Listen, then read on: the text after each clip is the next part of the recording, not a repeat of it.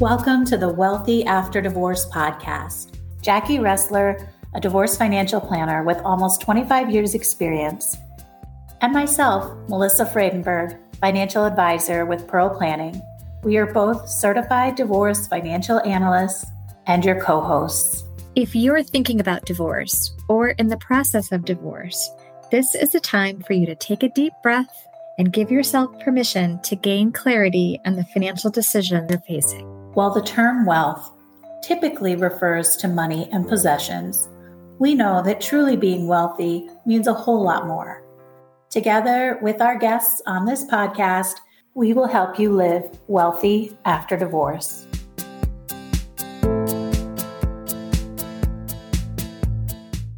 Hello, and welcome to the Wealthy After Divorce podcast. This week, our guest is Jamie Wilkerson. Welcome, Jamie. Melissa. Jamie is a CPA with over 20 years' experience. She has worked with many of my clients, and we also did a podcast on our 52 Pearls series. Actually, it still is today our most downloaded, most popular episode. So we decided to kind of tackle the same subject today, which is tax considerations for recent divorcees. Jamie, I'm so thrilled to have you here. Not only is she a CPA, but she also went through her own divorce. So this is something that she knows very well. And we're so thankful that you're here to share with us today. Well, thank you. No pressure there at all. it's intimidating, isn't it? And maybe something that people don't think about when they're going through a divorce that they need to consider their tax situation.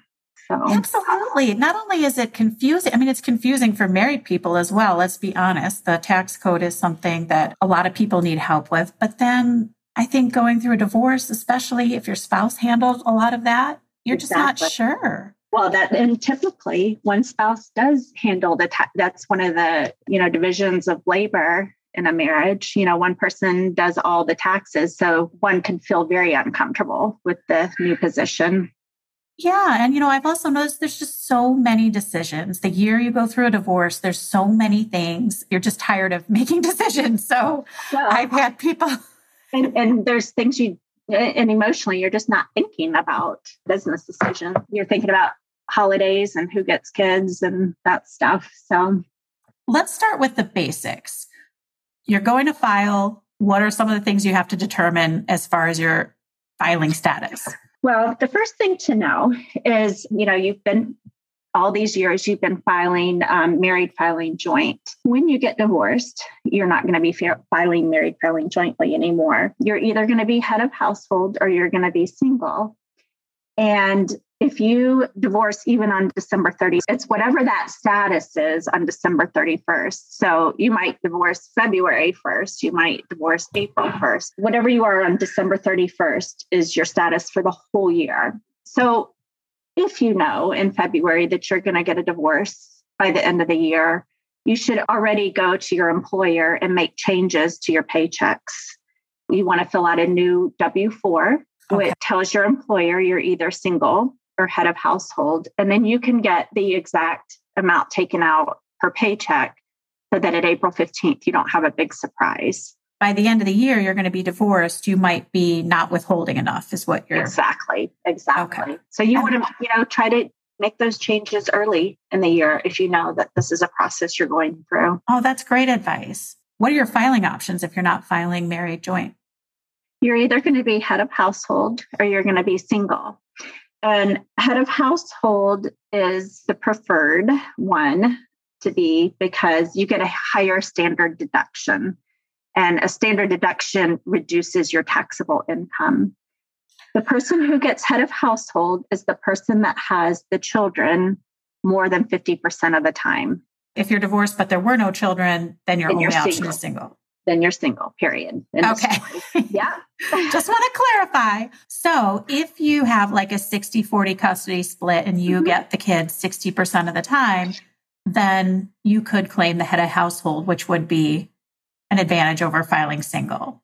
And only one of you can be head of household unless you, if you split the kids up, which is rare, but it happens sometimes. That's the only time that both ex spouses can be head of household. So that would be an advantage then. If you had like 50 50 custody or like 100% custody of one child and 100% of. Yeah. And number of dependents that you get to claim are different. Are different. Exactly. So okay. let's talk about dependents.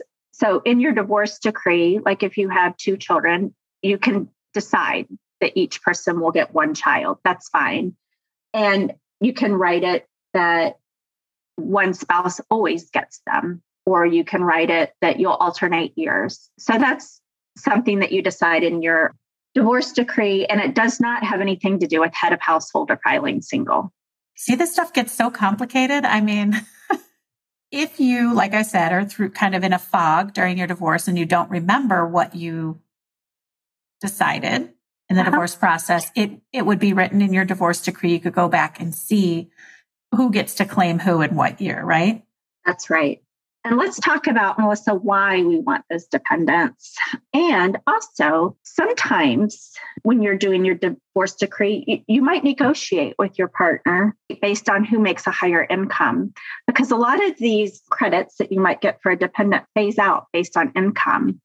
So it might be more advantageous for the lesser income spouse to get the dependents. So you might agree at the beginning of that. Okay, that makes sense. Mm-hmm. So let's talk about the different credits that are available. What are the common ones that you may be able to claim okay. if you have a dependent? Okay. The first one I'll talk about is the child tax credit. And that is a credit for each child you have until they reach 17.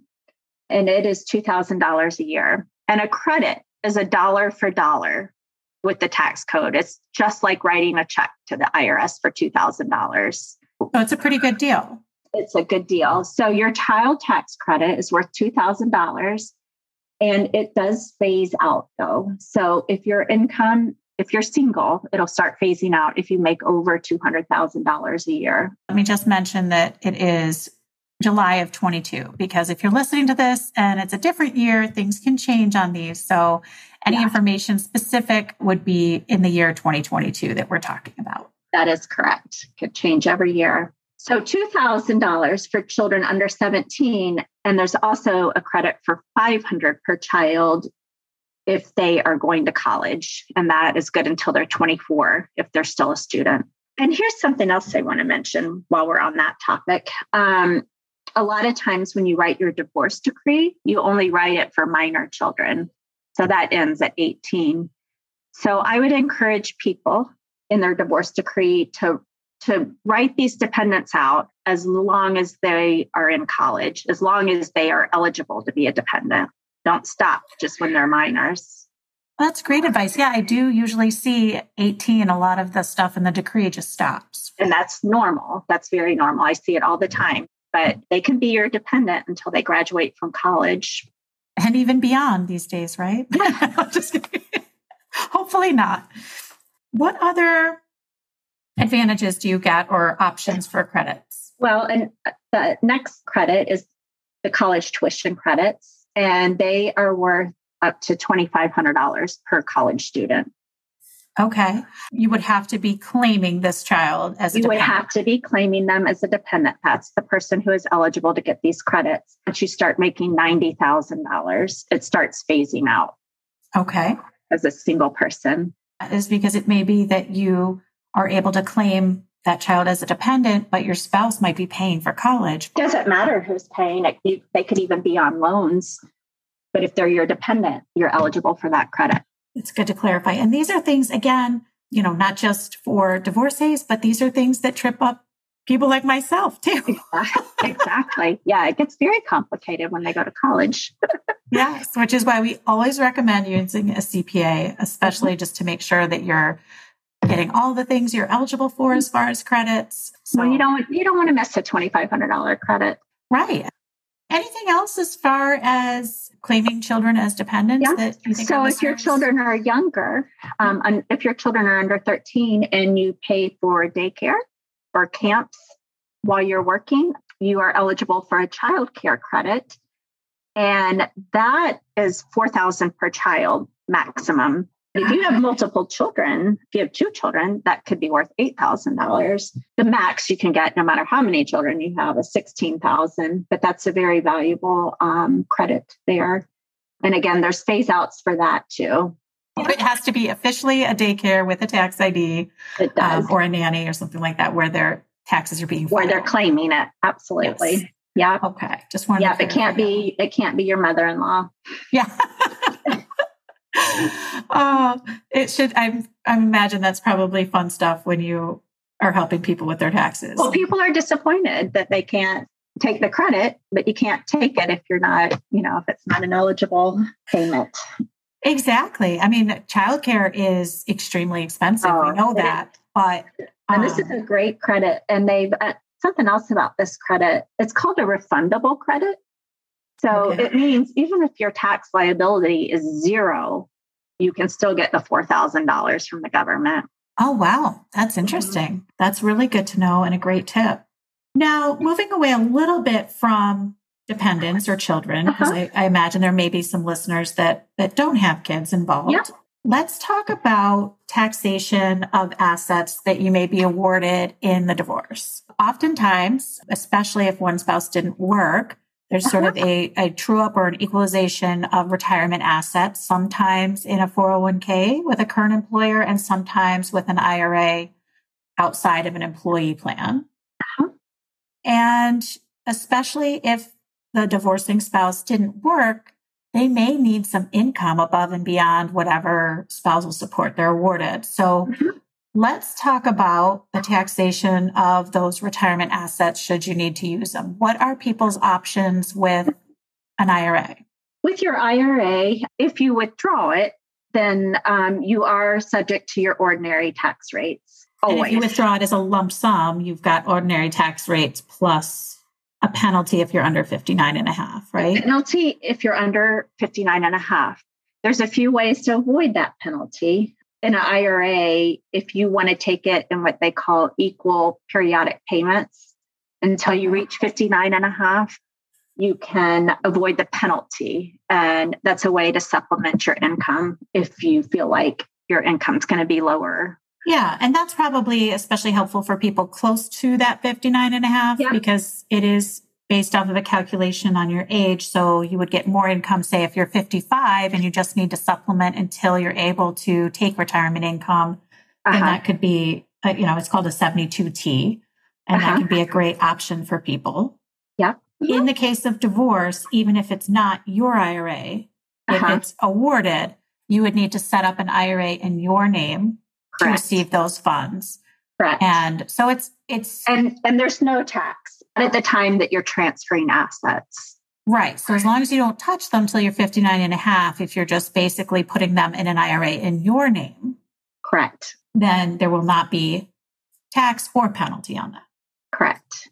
Okay. Mm-hmm. Now, just to add some confusion, things are a little different if it's a retirement plan with an employer. One thing I will mention, just because I see this all the time, when those assets are divided, when you get your divorce decree, if it says you're entitled to a certain percentage of an employer plan, uh-huh. you still have an additional step of needing to have a QDRO drafted in order to get those assets in your name. And sometimes I've noticed lately it's been taking three to six months in some cases to get yeah. those. Yeah. So I do just like to mention that because if people need to supplement their income or take money out of what they're awarded from those retirement assets, you do have to keep, keep in mind that it, there's some administrative time even after that QDRO is drafted.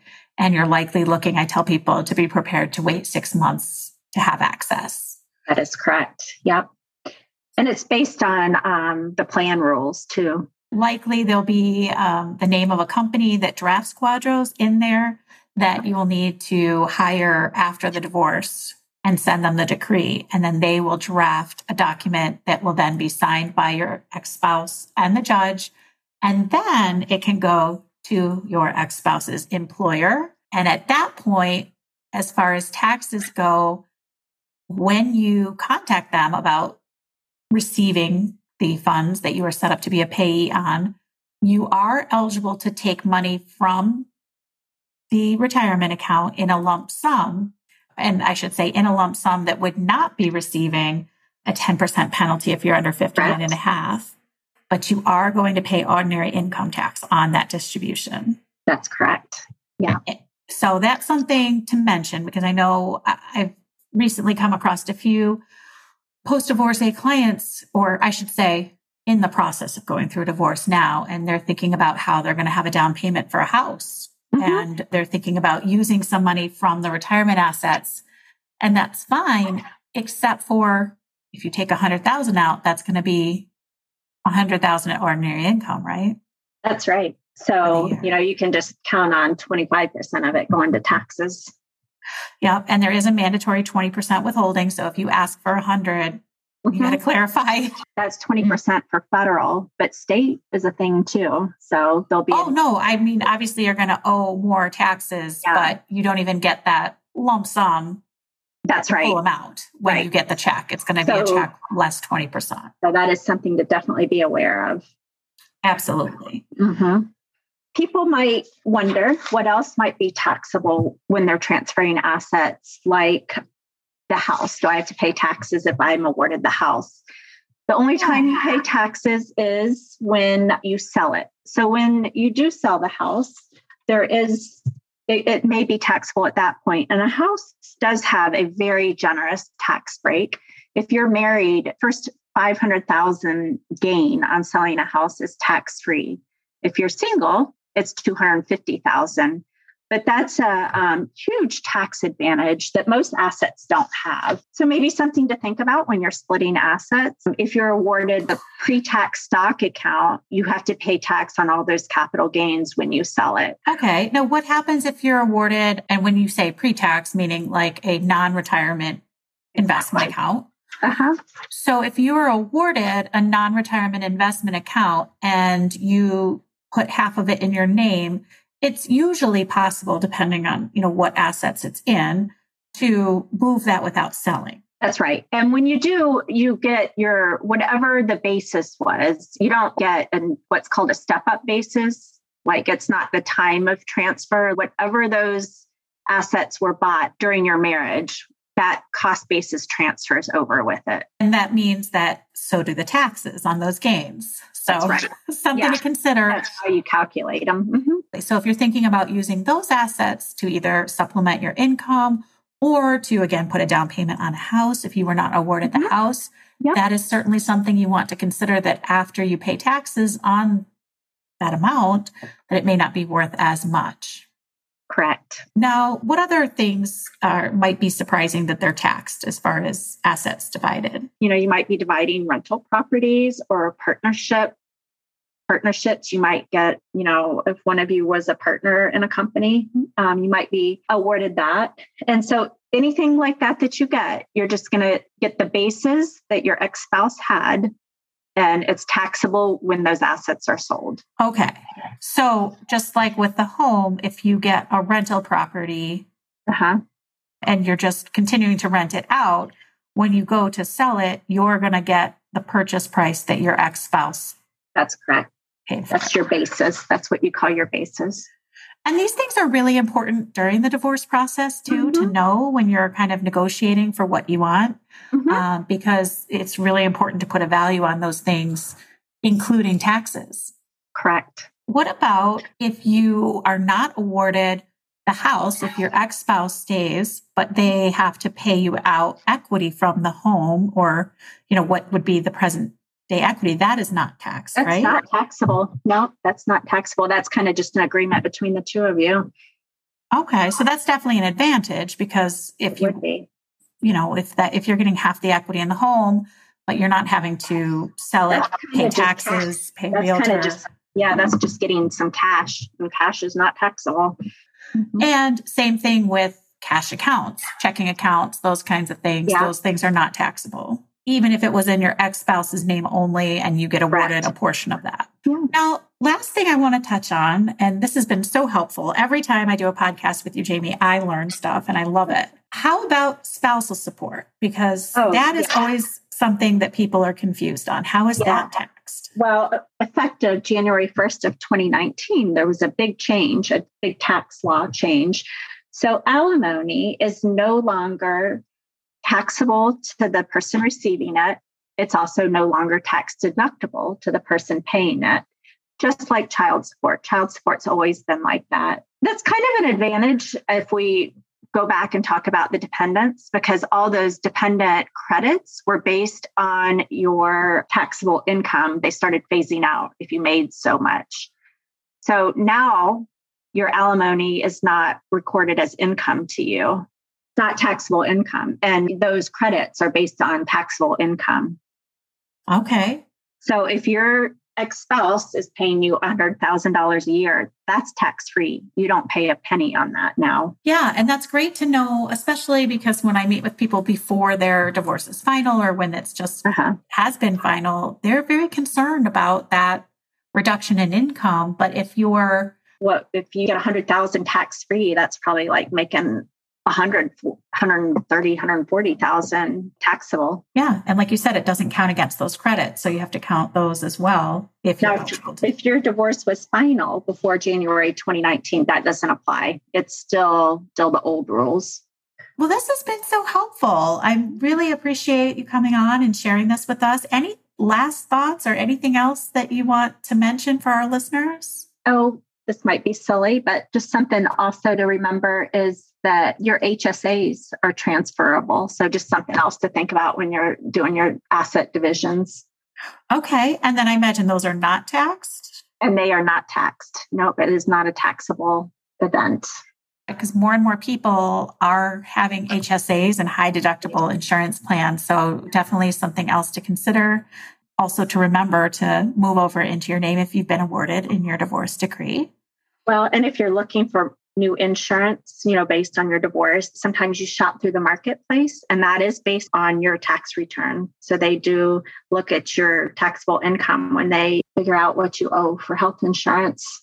Okay, that's great. But I would just encourage the listeners not to feel overwhelmed mm-hmm. with taxes. It's generally a scary thing for a lot of people, but just, um, you know, that's what we're here to answer and that's what we're here for too.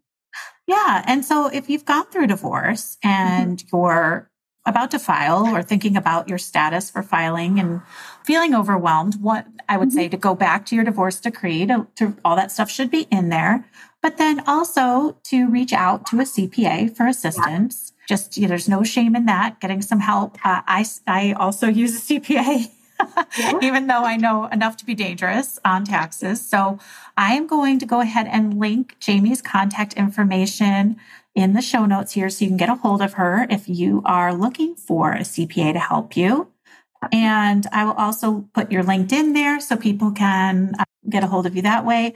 And I will mention that Jamie does work remotely. So a lot of our listeners are here in Michigan, but if you're not local and you found this podcast helpful, Jamie, you have clients all over the country. So they do. Yeah. Well, and speaking of that, you know, divorce rules are different from state to state, but these all all the ones we've discussed today are not state specific. Yeah. Well, thank you so much, Jamie. It was so nice to have you here again, and I'm sure we'll have you back in the future as well. Thank you. I look forward to it.